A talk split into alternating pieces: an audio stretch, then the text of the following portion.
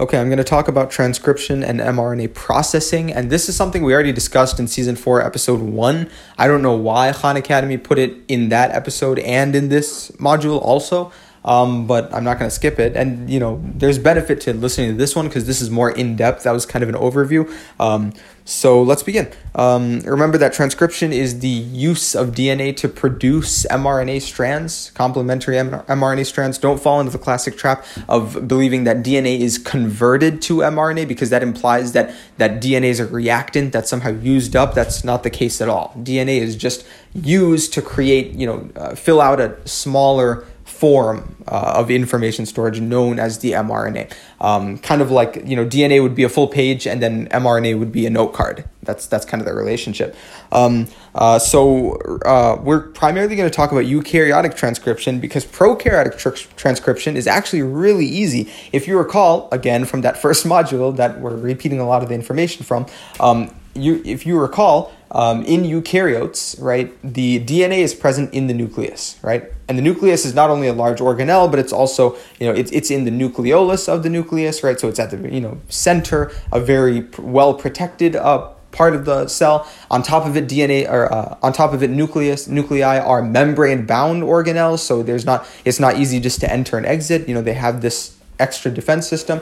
And so we talked about how DNA is in this nucleus, really kind of like in this guarded, you know, uh, castle or prison or whatever, and then uh, ribosomes, which allow us to produce these proteins, ribosomes are all the way in the cytosol of the cytoplasm. In other words, you know, say if you wanted to build something in America, but you have to travel all the way to Europe to do it. That's kind of what's going on with eukaryotic transcription. Prokaryotic transcription doesn't involve this. Why? Because they don't have nuclei.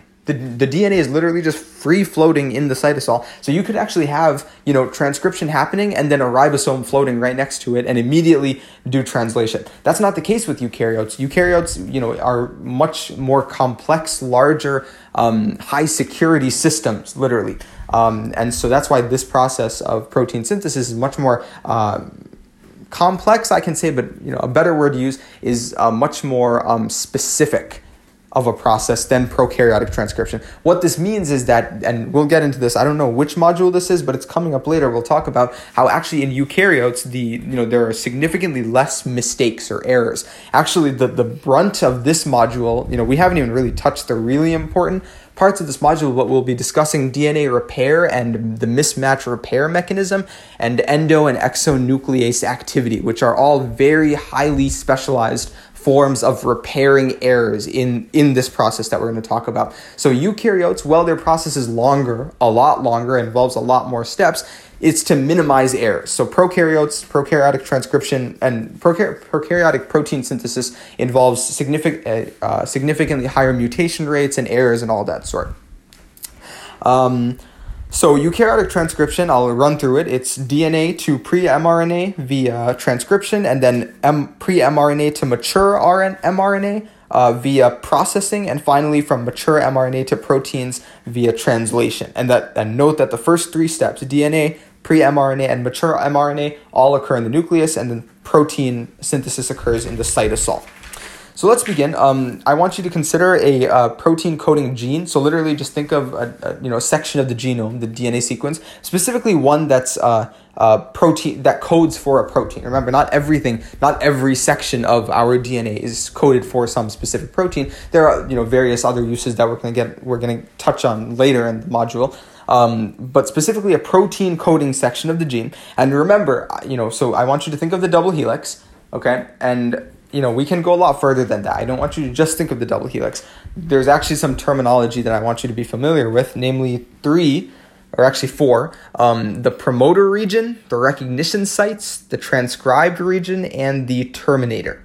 Okay, uh, and most of these are pretty obvious. Uh, the transcribed region the section of the DNA that's being transcribed, right? That's being read and you know basically copied onto the note card essentially. Um, and then the promoter region is the uh, binding site of the enzyme. Okay, and remember I told you in the previous module that what is the main agent in this process of transcription? The biggest, the heaviest hitter. I talked about it in DNA replication. It's the same enzyme, it's a polymerase enzyme, right? In this case, we're talking about RNA polymerase. It doesn't really matter, you know, DNA replication involved DNA polymerase, um, but just the concept of the polymerase enzyme that actually adds the nucleotides. That does the heavy hitting work. Every other enzyme is, you know, helps out. You know, it, you know, there's some proteins that stabilize strands or other enzymes that you know fix errors, but the main, the thing that's doing the the grunt work is the the polymerase enzyme. It's the main actor that creates the nucleotide sequence that will become mRNA. Um, so that's why the promoter sequence, the promoter uh, sequence, is significant because that is the place where the RNA polymerase,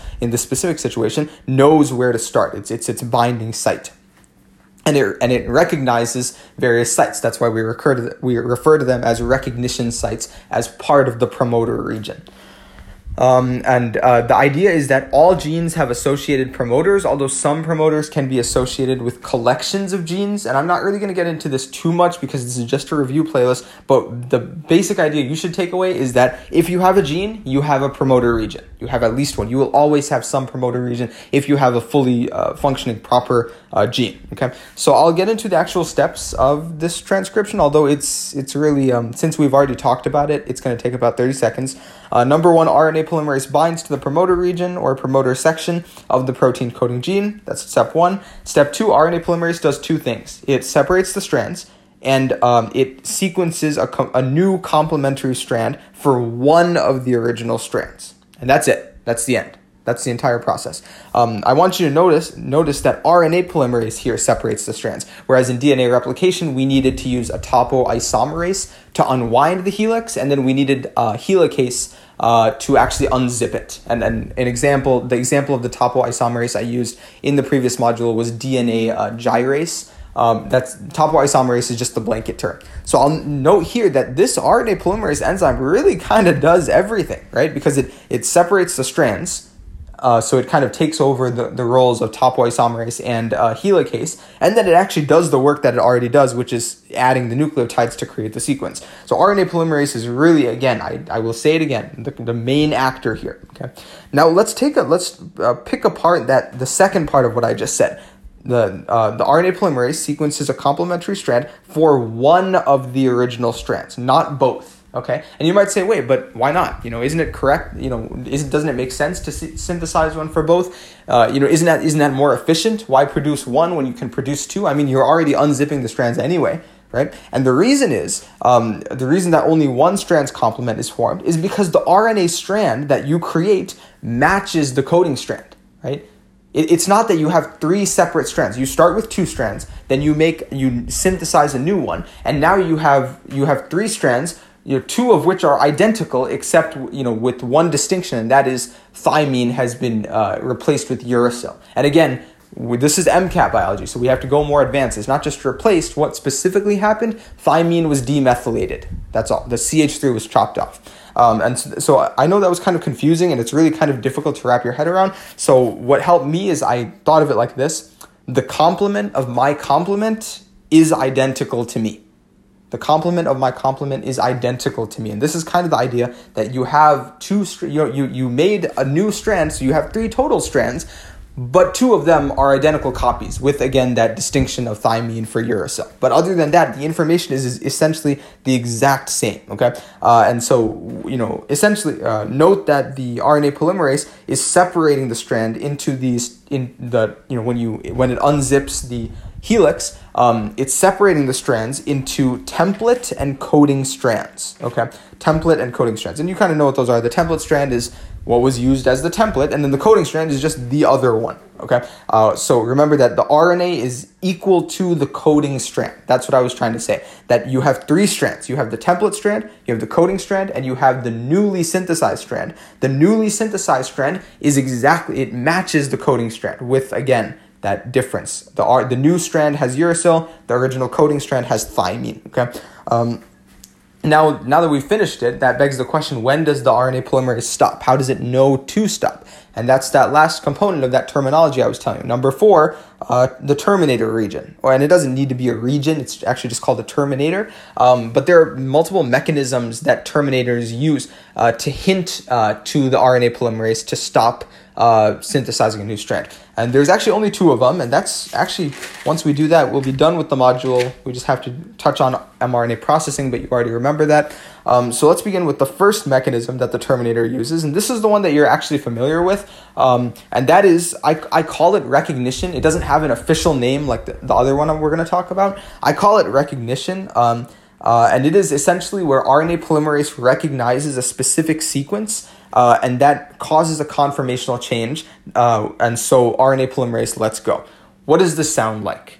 It sounds like a stop codon, right? And that's exactly what this is talking about. This is, you know, we, we, we're discussing it in very generalized terms, but the stop codon is one example the concept of a specific section that exists not to be replicated but rather to tell the enzyme to stop and that's what's going on here is the rna polymerase recognizes a specific sequence or a collection of sequences or even a longer group whatever it needs to be that causes a conformational change uh, uh, in the RNA polymerase. So the enzyme's structure, as it you know reads the sequence, it it changes shape, and that causes it to fall off. And again, I wanted to in- include that that um, that idea because RNA polymerase you know is not communicating with the stop codon or that sequence there's no communication it's just that you know the um, you know it, it forces it to come off basically because of that conformation change so that's number one recognition number two is a more official uh, uh, form you know in that it has a name it's called the hairpin loop uh, and this is essentially where the mRNA strand, okay, so the newly synthesized strand that we just made,